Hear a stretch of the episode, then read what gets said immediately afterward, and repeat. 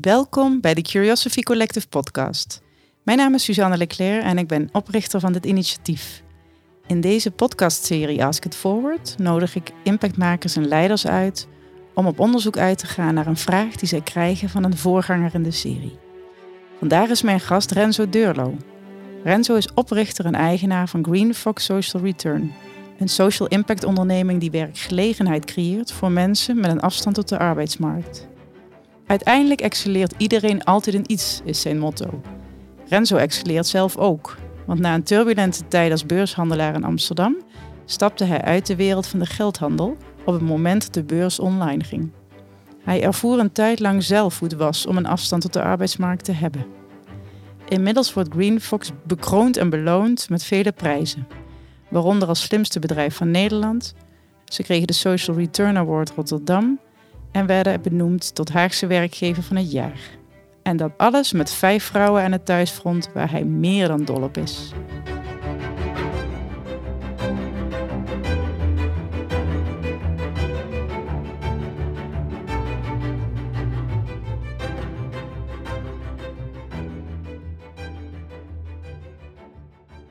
Zo Renzo, welkom bij Ask It Forward. Wat leuk dat je er bent. Dank je. Ehm, nou, je weet vast een beetje inmiddels uh, hoe het werkt. Je hebt een uh, hele mooie vraag gekregen van Dione de Jong Elsinga. En daar gaan we samen eens even naar luisteren. En dan ga ik je meenemen door een levend onderzoek naar uh, de vraag onder de vraag. Dus niet meteen naar de oplossing, Renzo. We gaan ons best doen. We gaan ons best doen. Moet ik het filmpje pakken? Of? Ja, pak maar. Ja, gaan we eens even kijken. Even kijken. Bijna goed. Ja, de vraag die ik voor Renzo heb, uh, komt enerzijds voort uit uh, mijn, mijn, technologische achtergrond. Ik, ik daag altijd klanten uit in als er iets ontwikkeld wordt op lokale schaal. Is dat schaalbaar? Hè? Nieuwe technologie maakt dat mogelijk om kleine dingen schaalbaar te maken op wereldniveau. Maar het komt ook voort uit het verlangen wat ik net, net schetste in ja, mijn eigen verlangen om in plaats van organisaties te helpen in hun digitaliseringsvraagstukken, dat naar een wereldniveau te trekken en uh, grote maatschappelijke vraagstukken op wereldniveau te willen, te willen tackelen. Uh, zoals armoede, zoals sustainability, zoals uh, voedselproblematiek. En ja, ik heb dus niet zozeer een vraag aan Renzo, maar meer een, een, een ja, ik wil hem uitdagen. Hij heeft in, in Nederland succesvol een organisatie neergezet in het maatschappelijk verantwoord ondernemen. En ik wil hem eigenlijk bevragen of uitdagen in is wat hij, het mooie wat hij heeft gerealiseerd, is dat eventueel ook schaalbaar op wereldniveau? Wauw. En om hem even zo te formuleren dat, dat we er zeg maar als onderzoeksvraag mee door kunnen, zullen we er dan van maken, want wat hij doet is maatschappelijk verantwoord ondernemen op zijn eigen wijze. Hè? Dat, dat kun je op veel manieren doen. Maar hoe zou die kunnen luiden als we het maatschappelijk verantwoord ondernemen centraal stellen? Nou, ik zou hem dan misschien zelfs framen naar is maatschappelijk verantwoord ondernemen schaalbaar? Oké. Zo, Renzo, dan ja, nu heb jij vast de neiging om hem eens even helemaal snel te gaan beantwoorden. Maar ja. Hij zit nu nog in mijn hoofd. Dus ja, maar ik je ga moet je snel helpen. zijn. Oké. De kernvraag van Dione is: is maatschappelijk ondernemen schaalbaar? Nou, die vraag komt bij haar uh, als commissaris bij Portbase en partner bij Deloitte uh, Consulting. Die komt vanuit een verlangen om, om dat wat we bedenken, de slimme vondsten die we bedenken, hoe kun je die nou inzetten, liefst op wereldniveau voor maatschappelijke vraagstukken. En in Ask It Forward beginnen we altijd met zo'n vraagonderzoek aan de hand van een kunstwerk. En ik heb jou dus ook gevraagd om een kunstwerk uit te zoeken bij de vraag: is maatschappelijk ondernemen schaalbaar? En dan heb je mij een heel lief beeld gestuurd. Ja. Wil je daar eens wat over vertellen? Ja, de kunstenaar ken ik niet, want ik, hè, jij weet, ik ben niet zo van de kunst. En, maar uh, ik heb het gekregen van uh, een van mijn beste vrienden. Uh, en dit zijn twee mensen waarvan de een een arm om de ander slaat. En dit is een, een buiten een goede vriend, maar ook een echte man Dus dat wij een verjaardag onthouden is al heel wat. En dat vinden wij voldoende. Laat staan een cadeau.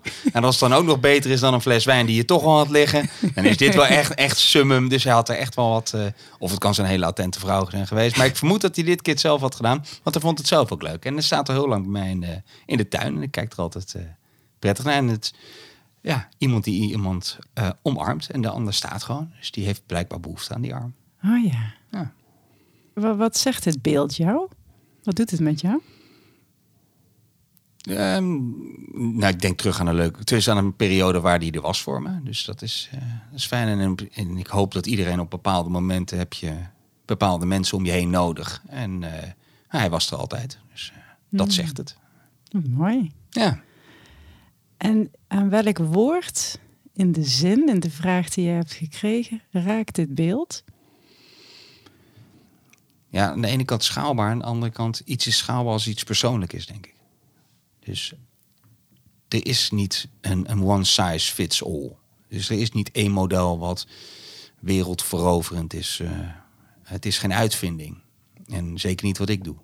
Dus dat is juist op individu-niveau. Kan nog steeds schaalbaar zijn, maar het is wel op individu-niveau. Mooi. Oké, laten we daar eens mee beginnen, dat persoonlijke. Wat zegt dit beeld jou over het persoonlijke stuk van maatschappelijk ondernemen? Oeh. ehm, ja, ik, ik denk dat maatschappelijk ondernemen is, is, is gewoon ondernemen. Alleen we zijn zo asociaal gaan ondernemen, is dat we nu weer de manier van ondernemen van de jaren 50 zien als maatschappelijk ondernemen. Dus daar is iets misgegaan. En eh, je kan zeggen, dat zijn de aandeelhouders geweest die altijd meer wilden hebben. Of we zijn individualistischer geworden. Maar vroeger bouwde Philips bouwde scholen voor eh, de kinderen van de medewerkers. Dat was normaal. En nu, ze, nu word je voor gek verklaard. Want het gaat ten koste van de winstmaximalisatie. Nou, zo zijn er heel veel voorbeelden van wat vroeger normaal was. Bij Heineken, eh, als iemand daar een been brak... of in ieder geval fysiek niet meer in staat was om zijn werk te doen... en die werd gewoon niet ontslagen. Dat deed men niet. En nu, ja, als je boven de 40 bent... dan eh, moeten we wel eens een gaan kijken... of er niet iemand van 20 beter de boel kan overnemen. Want die draait weer overuren die niet worden geschreven. Je? Het is... Ik vind dus dat er, dat er eh, eh, wat wij ook doen en, en maatschappelijk verantwoord ondernemen wordt nu heel groot gemaakt. Maar het is eigenlijk gewoon normaal ondernemen zoals het hoort te gaan als je niet denkt alleen aan jezelf. En waar staan die twee figuren voor in dat beeld? Wie omarmt wie dan? In- je bent niet meer het individu. Iedereen heeft op een gegeven moment iemand nodig om hem weer een volgende stapje te laten nemen. En als we kijken naar de ongelijkheid, wat ik dan veel zie, is dat zoveel mensen krijgen niet de kansen die, eh, die je gewoon denk ik als primaire levensbehoefte nodig hebt. Dus als we kijken naar een wijk in, in, in een achterstandsbuurt, als je kijkt naar de mensen die, die daar wonen en die kansen die ze krijgen, dat is, dat is niet in verhouding tot iemand uit Amsterdam-Zuid of het in Den Haag.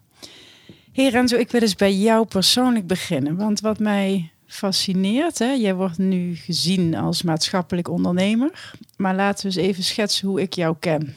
Jij was de meest ADHD En dat is niet zoveel beurs, beurshandelaar die ik ken. Nou, Het is jammer dat ik er nooit bij heb kunnen zijn op die vloer. Maar eh, ik geloof echt dat jij de meest hevige beurshandelaar was die je kunt voorstellen. In de zin van geluid en handel en, en, en nou, eh, eh, vol erin. En daar zat je natuurlijk in een, in, voluit in het economische systeem wat puur over geld maken gaat. Ja.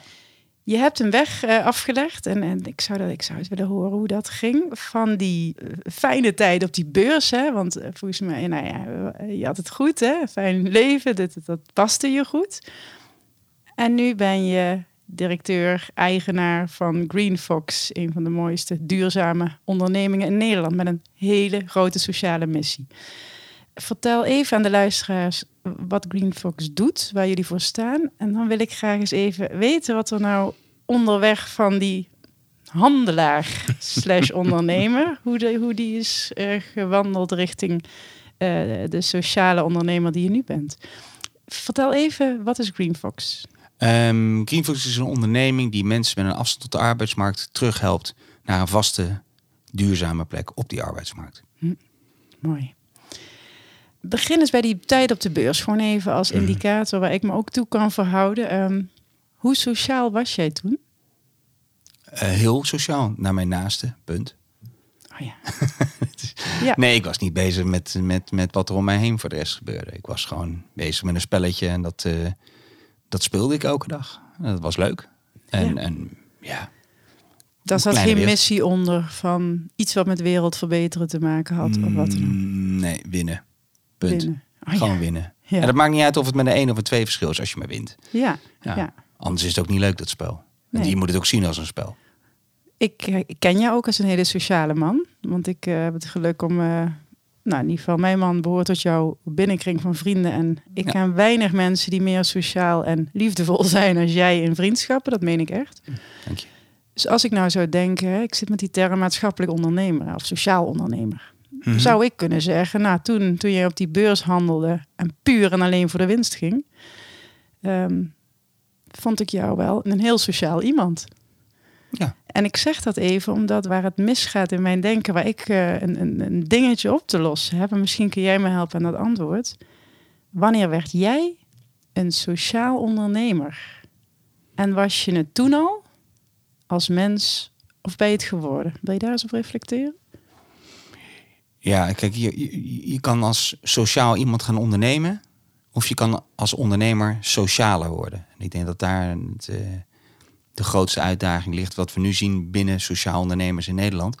Ehm, ik was op dat moment gewoon sociaal privé en ondernemend. En eh, ja, gewoon begin voor mezelf. Punt. En, en, en net met mij, ja, iedereen op die beurs. En dat was prima. En eh, nou, zodra de gong ging, dan ging ik inderdaad met jouw man keihard bier drinken. En dan waren we heel sociaal naar elkaar. We trakteerden elkaar.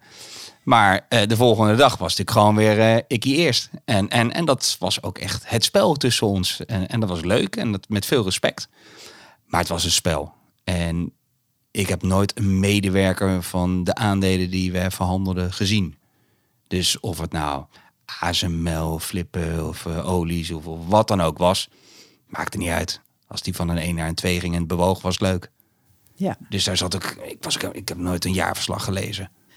Dus daar zat eigenlijk geen andere missie in dan dat winnen en geld maken. Ehm, Ja. Wil je ons eens meenemen naar wat er in de jaren daarna gebeurde en hoe je hier bent beland? Ja, daarna kwam ik eigenlijk thuis te zitten.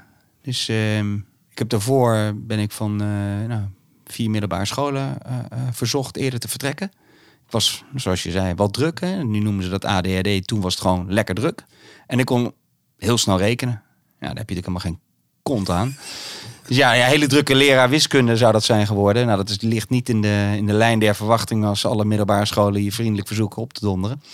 En, en toen kwam echt de beurs als toeval langs. Dus ik ben gewoon verkeerd gebakken, maar heel goed gebakken voor de beurs.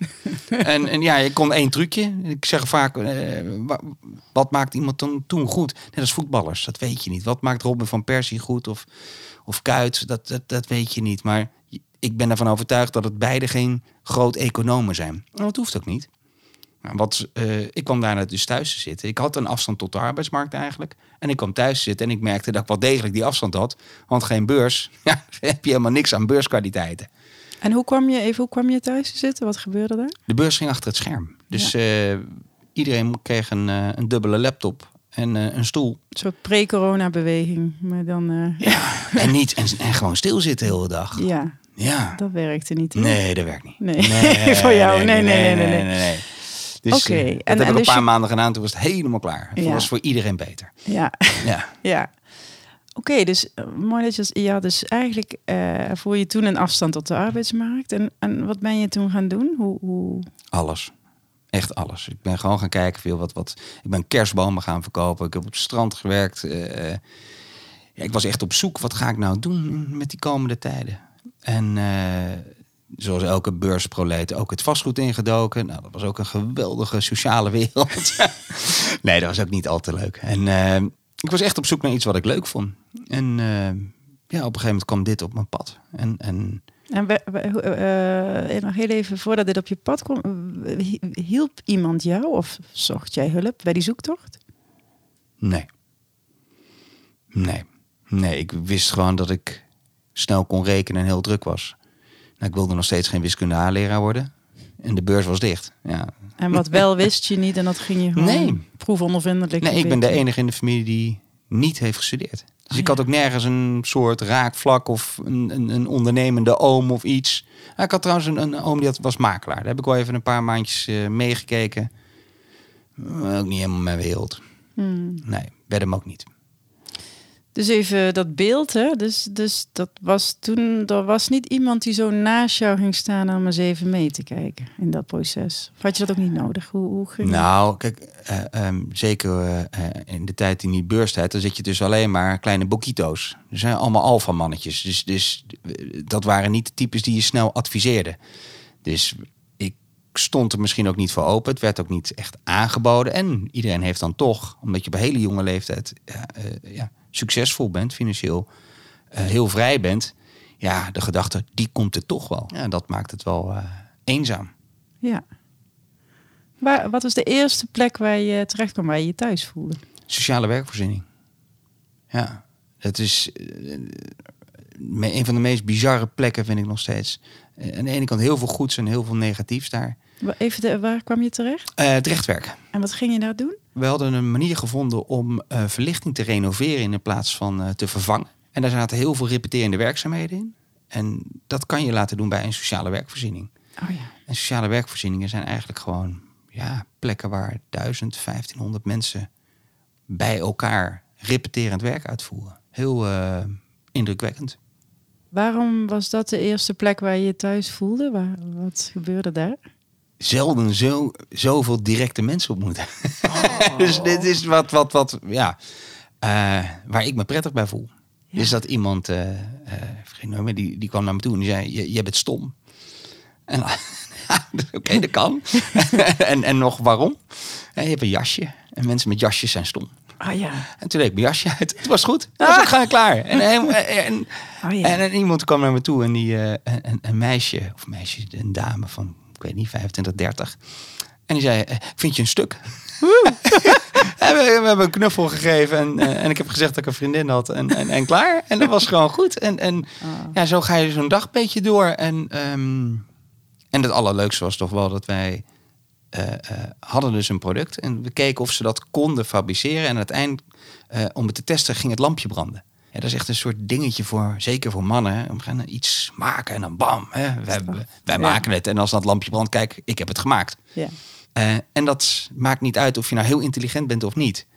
Dus Ja. dan zie je op het moment dat iemand dat allemaal bij elkaar sleutelt, van iemand die normaal gesproken alleen maar voor het elastiekjes in een zakje doet, dat hij veel eh, eh, complexer werk blijkt te kunnen en aan het eind beloond wordt. Ja. En zich gelijk onderscheidt van de rest. Dus dat was, ja, was erg leuk. Ja. Mm. Toen was ik van overtuigd, zo gaan we het ook doen. was nu misschien niet handig, maar was wel, eh, ze hebben het wel gedaan. ja. Wat was niet handig dan? We waren de eerste die het op deze schaal zo gingen doen. Ah, Dus je komt al. Ieder, ja, zo, zo doen wij dat niet. En deze mensen kunnen dat niet. En ja, dat hebben we nog nooit gedaan. En dit zijn organisaties die publiek eigendom zijn. Dus Ja. dat zijn over het algemeen niet de mensen die graag snel veranderen. En dat lukte jou dat daar? Om, om, wat, wat deed Nou, met een team. We waren met, met vier anderen. En eh, eh, ja, ik was met name bezig met sociale werkvoorziening. Om echt wel te overtuigen dat dit wel paste bij de, bij de kandidaten die ze hadden. En dat was wel lastig. En waar zat je overtuigingskracht? Wat, wat maakte dat jij ja, kon overbrengen dat dit wel was wat er nodig was? Nee, sommige dingen die weet je. En Dit was echt zoiets dat je... Je hebt er zo'n goed gevoel bij. Je hebt eh, een soort echt oprechte blijheid. Een soort opluchting. Dat je, dan weet je gewoon dat iets goed zit. Hm. En als...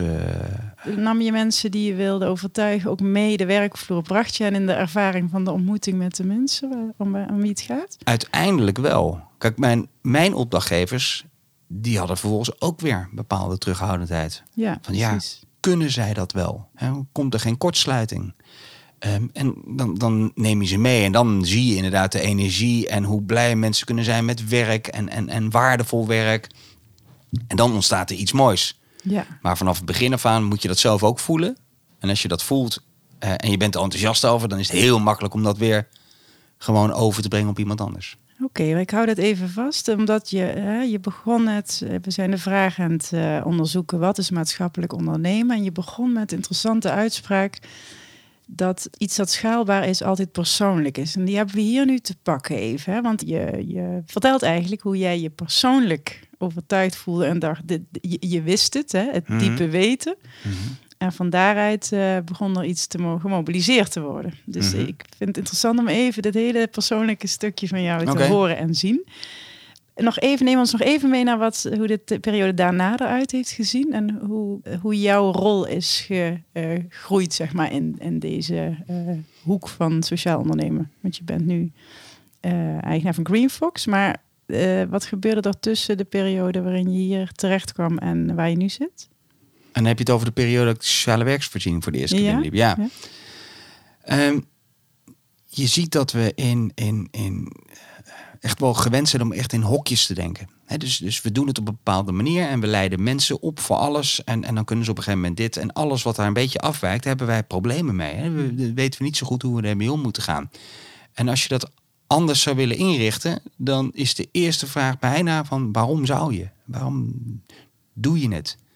En als ik kijk wat, wat, wat, wat, wat daar mij het meest heeft aangegrepen, is dat er heel veel, echt heel veel mensen, we hebben dus over ruim 1 miljoen mensen, die wij betitelen als afstand tot de arbeidsmarkt.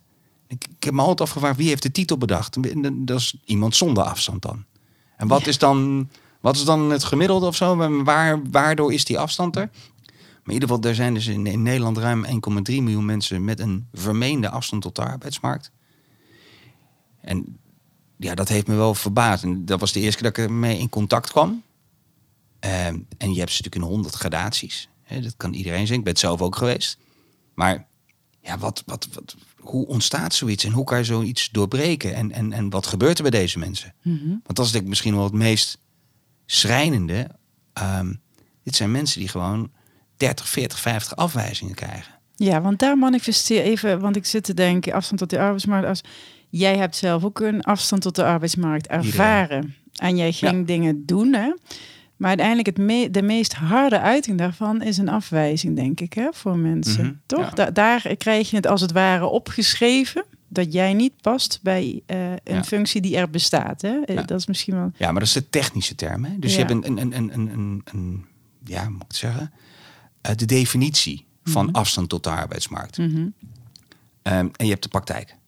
Dus ik ben ervan overtuigd dat iedereen heeft een afstand tot de arbeidsmarkt en iedereen heeft een voorsprong. Dus een accountant is per definitie een waardeloze kunstenaar. En een kunstenaar is per definitie een waardeloze accountant. En dat is prima. Je wil geen creatieve boekhouder. Maar je moet wel opletten dat als iets dan niet in het hokje past, dat je dan zegt dat is dus een afstand. Ja. En je zou moeten kijken, wat kan iemand wel?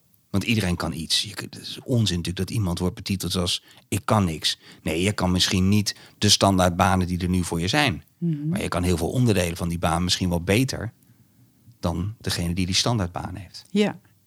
En hoe, hoe kijk jij dan naar banen en hoe kijk je naar mensen? Want ik kan me voor als je dit zegt, ga je dan op zoek naar elementen van banen bijvoorbeeld? Of ja, dat is een van de dingen, ja. Noemen ze dan, nu noemen ze dat heel mooi jobcarven. Pak je bepaalde onderdelen van een baan, pak je, uh, waardoor iemand eigenlijk direct functioneel is. Dus mhm. eh, nou, we hebben bijvoorbeeld een, een service technicus. Die doet heel veel dingen, waaronder het schoonmaken van een luchtbehandelingskast. Nou, dat is gewoon zo'n kast waar al de lucht doorheen gaat met filtertjes. En die moet één keer in zoveel tijd worden schoongemaakt. Daar hoef je niet uh, tien jaar voor naar school te gaan. Dat zou ik zelfs kunnen. En als je daar nou eens mee begint. En je bent dan gelijk al werkzaam. Hè? Je doet al werk, je bent gelijk onderdeel, je bent productief. En je leert hoe zo'n kast werkt. Mhm. En vervolgens krijg je op school nog een keer uitgelegd hoe die kast werkt, die al 20, 30, 40 keer, misschien wel 100 keer hebt schoongemaakt. Dan blijft het wel plakken. Maar om gelijk alles te leren, service technicus, storingen, noem het maar op. Ja, dat, dat is voor heel veel mensen gewoon te veel. Of zoals ik, hebben gewoon niet die spanningsboog om zo lang in een klas te zitten. Mhm. Langer dan drie uur stilzitten. Dat, mhm. dat, dat, is niet alleen voor mij een crime. Ik denk voor nog een paar honderdduizend mensen. En wat doe jij of, of jullie, hoeveel mensen werken er in, die, in het zoeken naar die aansluiting bij Green We hebben op kantoor hebben we 18 mensen ja. en buiten een kleine 100. Dat is een beetje de verhouding. En, en wat is er nou voor nodig om die aansluiting te kunnen vinden tussen de kwaliteiten eigenlijk van mensen waar je mee bezig bent, waar je, Mhm. en, en dat wat er aan werk ligt eh, in Nederland. Wat, wat is er voor nodig naast, nou, jobcarver noem je, maar wat, wat is er nodig om die verbinding te maken? Moet je mensen kennen? Moet je het werk kennen? Noem eens wat elementen als je wil. Ik ben bang dat het echt heel individualistisch is. Dus je, je, eh, je moet kijken naar een organisatie. Mhm. Wij werken voor eh, eh, een kleine 40 grotere organisaties, zoals een BAM, Heijmans, Unica. Nou, dat zijn allemaal organisaties met 500 tot een miljard euro omzet. Er zitten natuurlijk waanzinnig veel werkzaamheden in. En iedereen is weer anders daarin. Nou, we kijken in zo'n organisatie, wat, wat ligt daar nu waar eh, eh, wat redelijk snel is op te pakken aan de ene kant. En aan de andere kant, waar is een tekort aan? Dus er is een enorm tekort aan timmermannen en aan eh, elektriciëns. Nou, welke werkzaamheden zou je nu kunnen weghalen, zodat ze direct inzetbaar kunnen zijn voor mijn collega's? En in de tussentijd, wat zou je dan kunnen doen om tijdens die periode dat ze die werkzaamheden doen, gelijk op te leiden, zodat ze ja, op de vloer zoals vroeger gewoon het vak leren? Mhm. Want dat, dat mag niet meer in Nederland. Of mag niet meer. Het is heel hoogst ongebruikelijk als jij zegt van ik ga niet naar het eh, mbo. Ik ga gewoon in één keer de bouwplaats op met een hamer. En ik ga het vak daar leren. Dat Ja. is toch wel een beetje vreemd geworden. En die opleiding, is dat dan specifiek op dat stuk waar jou, ehm, eh, hoe noem je de mensen die jullie eh, verbinden aan de arbeidsmarkt? Collega's of specialisten. Collega's of specialisten. Ehm, vind je het dan nodig om in die opleiding dicht bij hun kwaliteiten te blijven? En moet dat maatwerk zijn? Die opleiding die je voor je zou willen zien, idealiter? Ja, omdat eh, we hebben voor elke eh, collega hebben wij een eigen jobcoach. Dus iedereen heeft zijn eigen begeleider. En ik geloof heilig dat als je niet weet waar iemand vandaan komt, of waar die mee zit, of dan, dan gaat het nooit wat worden. Dus eh, voor sommige mensen is de afstand tot de arbeidsmarkt vervoer. Die, die, die zijn dus gewoon intelligent, hebben geen, geen, geen, geen beperkingen, helemaal niks, maar wonen in the middle of nowhere.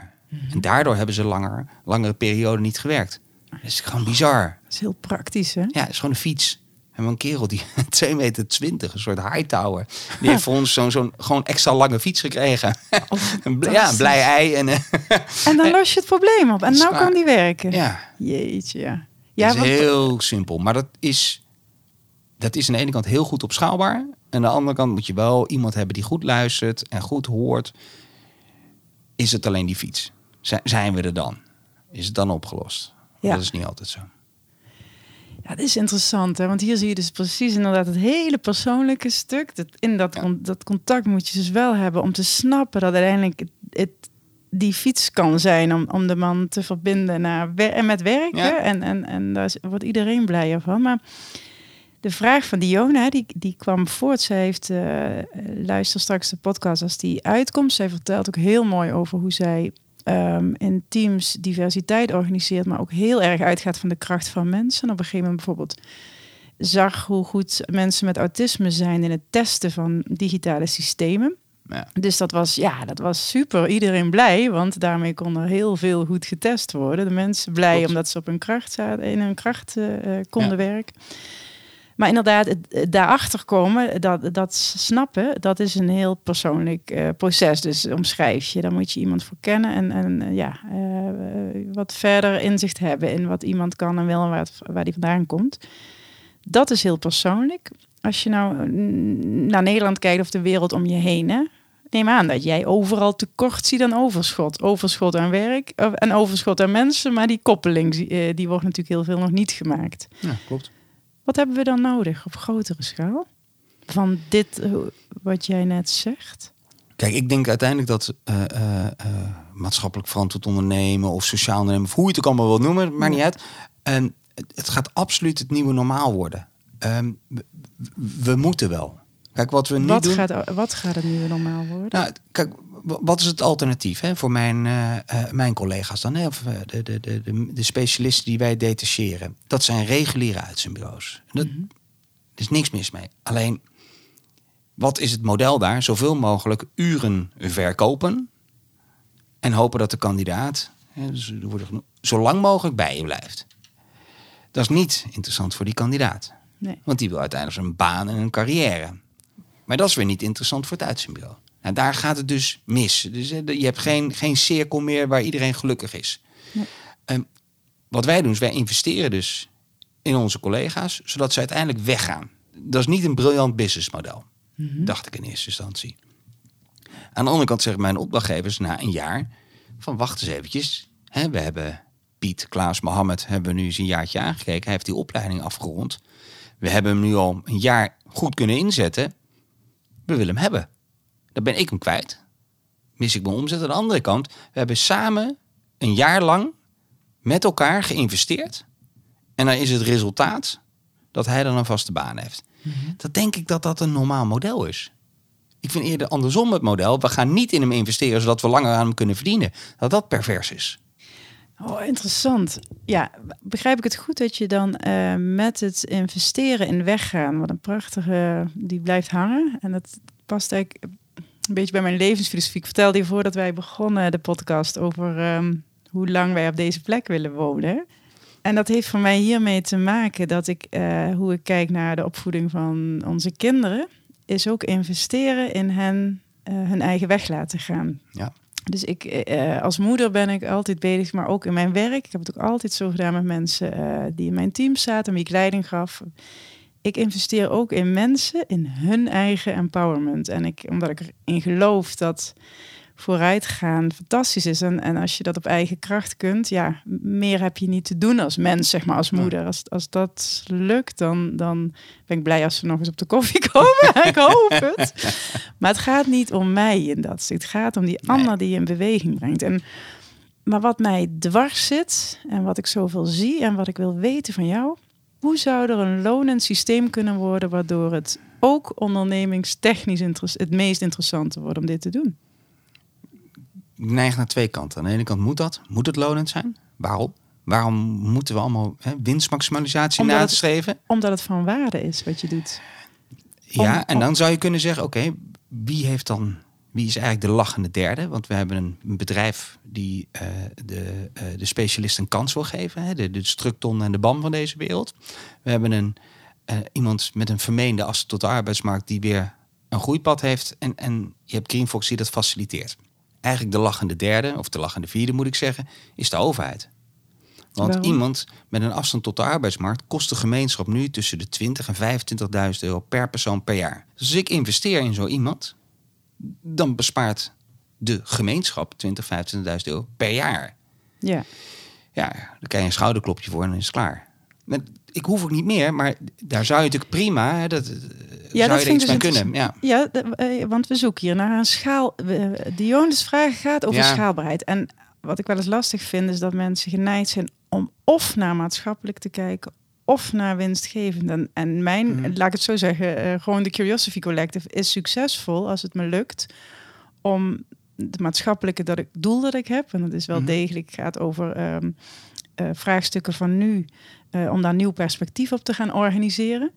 Maar op het moment dat ik, dat, dat ik daar geen fatsoenlijk betaalmechanisme onder krijg, of een mechanisme Mhm. waardoor het duurzaam wordt, dan ben ik wel maatschappelijk, maar geen ondernemer en andersom. Ik wil dat combineren. En ik zoek dus, hoe, hoe zou die vierde partij, die overheid, als je die nou integreert in die cirkel die je omschrijft, wat, hoe zou dat eruit kunnen zien? Hoe zou die winst dan kunnen terugvloeien, zodat het voor elke partij lonend wordt? Ja, daar, daar zijn modellen voor. Dat noemen ze social impact bonds.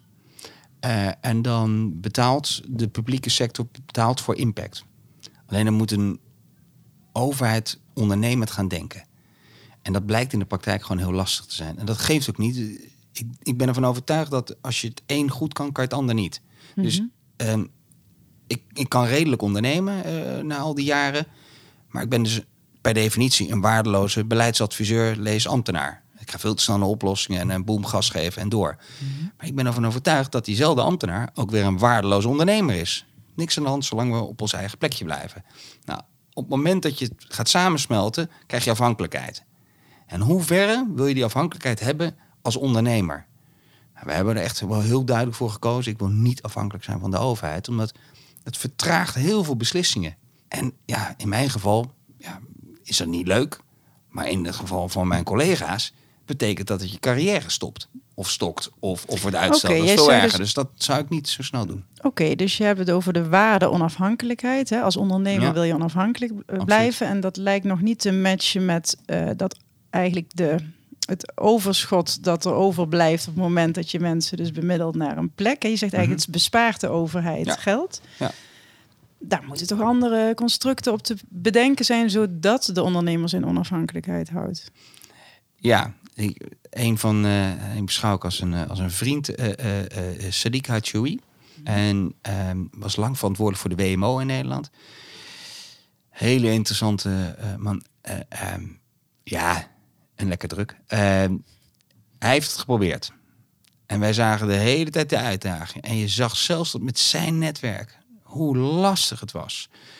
Ehm, met, met name, we zijn niet zo ingesteld op iets nieuws te proberen. Ja, als ondernemer, maar als, als overheid en ondernemer krijg je publiek-private samenwerking. En dat, ja, dat is gewoon, op de een of andere manier ga je twee soorten DNA mixen.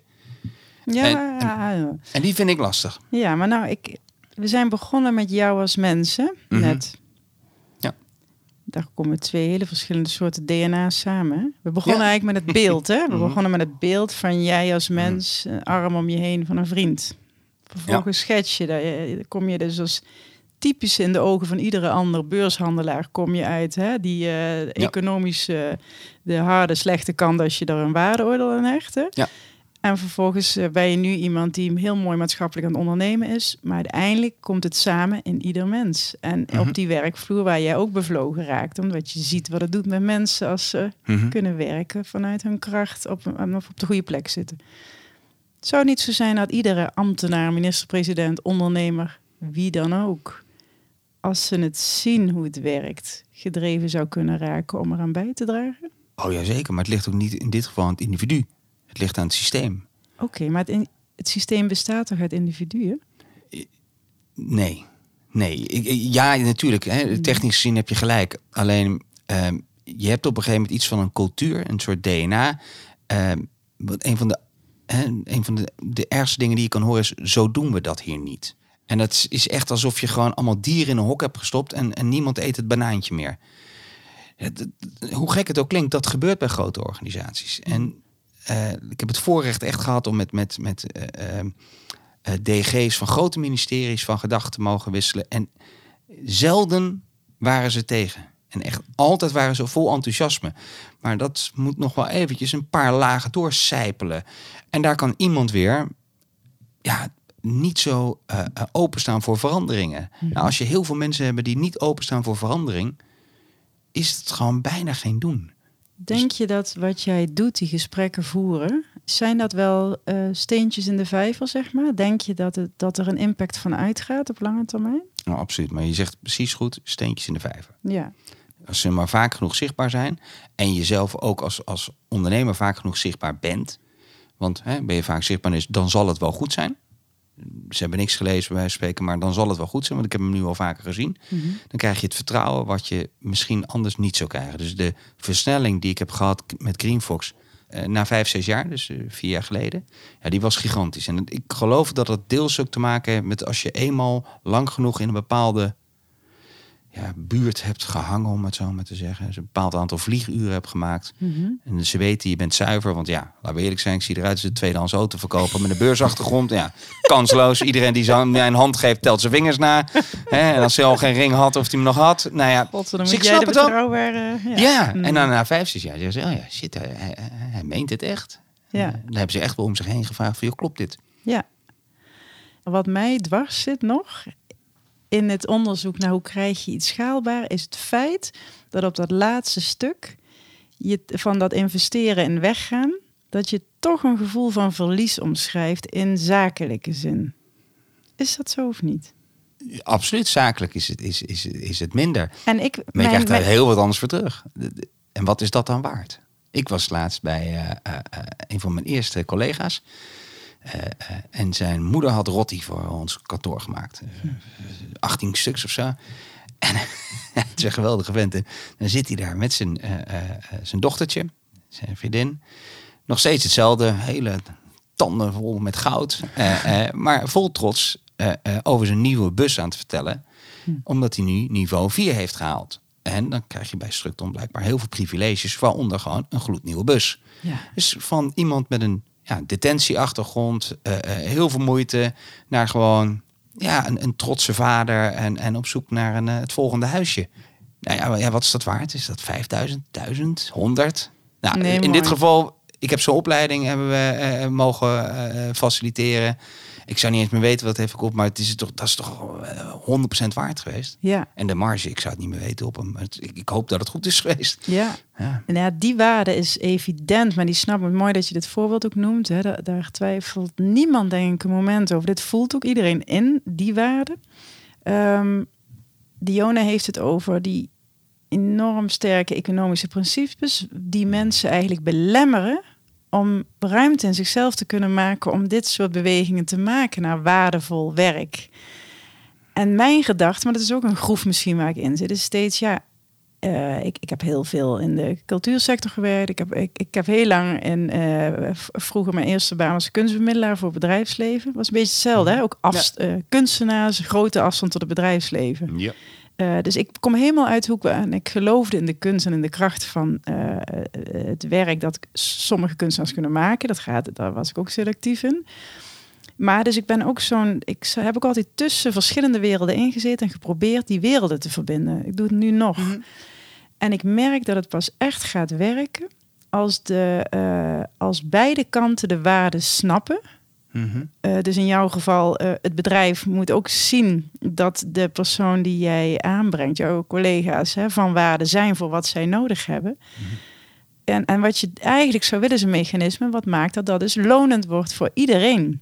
Dat dat, dat, dat het winstgevende principe wordt. Want dan wordt het ook schaalbaar. Maar we- of ben ik nou naïef? Nee, helemaal niet. Maar we, we, we, we- zitten nu in deze fase dat dat gebeurt. Mhm. eh, vroeger was, eh, zeg maar, de, de, de shells van deze wereld waren de meest populaire werkgevers. En, en nu is dat Tony Chocoloni. Ja. En, en, en, en, en- en niemand vindt het meer gek dat ze investeren in slaafvrije chocola. Dus Nee. heel normaal. Ja. En iedereen vindt het niet meer normaal dat Verkade het nog niet doet. Ja. En dus ik denk dat deze manier van, van eh, eh, ja, noem het circulair of welke hip woord er ook allemaal is, maar dat je kijkt naar mensen en milieu en, en, en naar het hele gebeuren en de impact die je hebt als bedrijf, dat dat het nieuwe normaal wordt. En we willen ook niet meer werken voor dat soort bedrijven.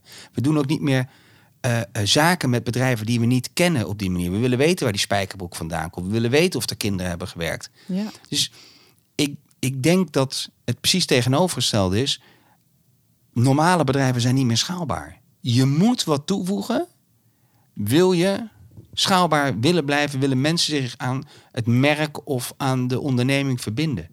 Oh, wat mooi. Dus je zegt eigenlijk dat maatschappelijk zijn of bezig zijn is eigenlijk voorwaarde om in de toekomst schaalbaar te worden. Is dat Absoluut. Absoluut. Oké. Dus over twintig jaar zie je niet meer bedrijven die, die eh, grondstoffen gewoon uit de grond halen en, en een complete verwoesting achterlaten. En, en, en een hele volken gewoon eigenlijk in, in, in, in armoede achterlaten. Dat is onmogelijk. Want wij, wij pikken ook niet meer dat we op deze manier onze zeep of koffie krijgen. Nee, Alleen we weten het nu niet. Nou, dat wordt zichtbaar met deze kleine weer. Iedereen heeft een mobieltje, iedereen maakt een filmpje. En we zien nu de bossen die we aan het, aan, het kappen zijn voor weet ik voor wat allemaal. Dat is niet meer normaal. Dus ja, ja, dus het gaat wel over. Want en dan ga ik, ik blijf Dione in mijn gedachten Mhm. houden, omdat zij, ik vind Nederland genoeg, maar zij gaat steeds naar de wereld. Dat vind ik interessant, omdat Mhm. ze over heel, op allerlei plekken in de wereld heeft gewoond en wereldwijde transities heeft geleid. En je zegt eigenlijk die, die, ehm, die- zodra mensen het weten, we weten het allemaal steeds beter. Hè? Mhm. Dat, dat als je het weet, gaan individuen gewoon, gaat de klant of de customer uiteindelijk gewoon maatschapp eh, kiezen voor maatschappij, ook in waar we werken. Mhm. Dat herken ik die tendens. Eh, vraagt het om een soort luxe leven om überhaupt die keuze te maken? Zou dit voor landen waar hele andere thematieken gelden ook kunnen gelden? Weet jij dat? Of ben je daar? Nou, ik, eh, onze invloed met, eh, die we hebben als westers rijk land is gigantisch. En als we kijken naar, eh, eh, als ik alleen al kijk naar mijn vier dochters. Ik denk dat mijn dochter zal, zeker de oudste, hè, die, is nu, die is nu 16. Als zij weet dat een spijkerbroek wordt gemaakt in een, een of ander shabby gebouwtje, wat al een keer eerder is ingestort, waardoor medewerkers hun leven zijn verloren. Daar zou ze geen spijkerbroek meer bij kopen. Heel normaal. Wat is nu de volgende fase? Is de fase dat het gebouwtje is iets beter, maar die mensen zijn er gewoon altijd 12 uur per dag spijkerbroek aan het maken. Mhm. is ook niet normaal. Dan komt de volgende en die gaat waarschijnlijk een keer investeren in mensen zoals het hoort. Dus die gaat ze eh, eh, leren schrijven, leren rekenen. En die gaan die mensen misschien wel weg. En die gaan misschien betere banen tegemoet. En dan zou je in eerste instantie weer opnieuw leren een spijkerboek maken. Maar dat wordt wel normaal. En het is ook niet meer dan normaal om zo met mensen en zo met collega's om te gaan. Alleen we zijn ja, een beetje, een beetje de verkeerde kant op gegaan. We zijn het excess opgegaan dat we zeiden van we willen steeds minder betalen voor die spijkerbroek. Nou, daar gaan we echt 100% zeker weer naar terug. En dus je krijgt steeds meer het verhaal achter de spijkerbroek, het verhaal achter het merk. En dat kopen we. Ja. En de kwaliteit, dat weten we toch niet. Daar snappen we toch niks van. Nee. Goh, mooi. Dus concluderend, Renzo. Wat is jouw antwoord op de vraag: is maatschappelijk ondernemen schaalbaar? Als je niet maatschappelijk onderneemt, ben je niet schaalbaar. Mooi.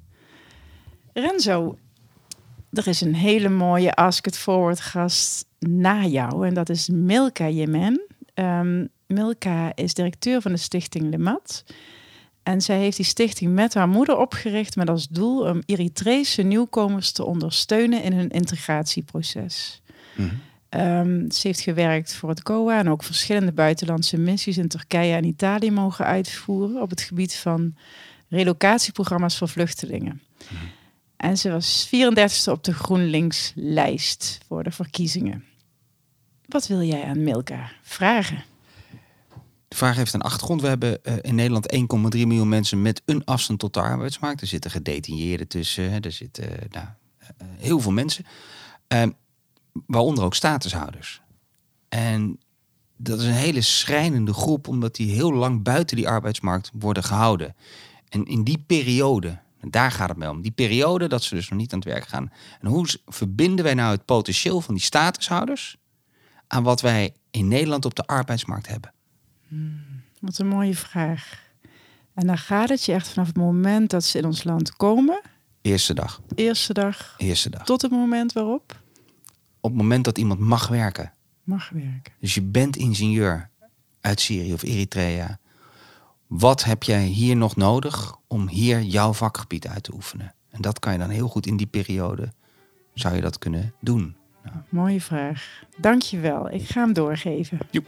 Hartelijk dank Renzo. Ik heb genoten van deze podcast met je. Nou, fijn om te horen. Dank. Ik ook. Graag gedaan.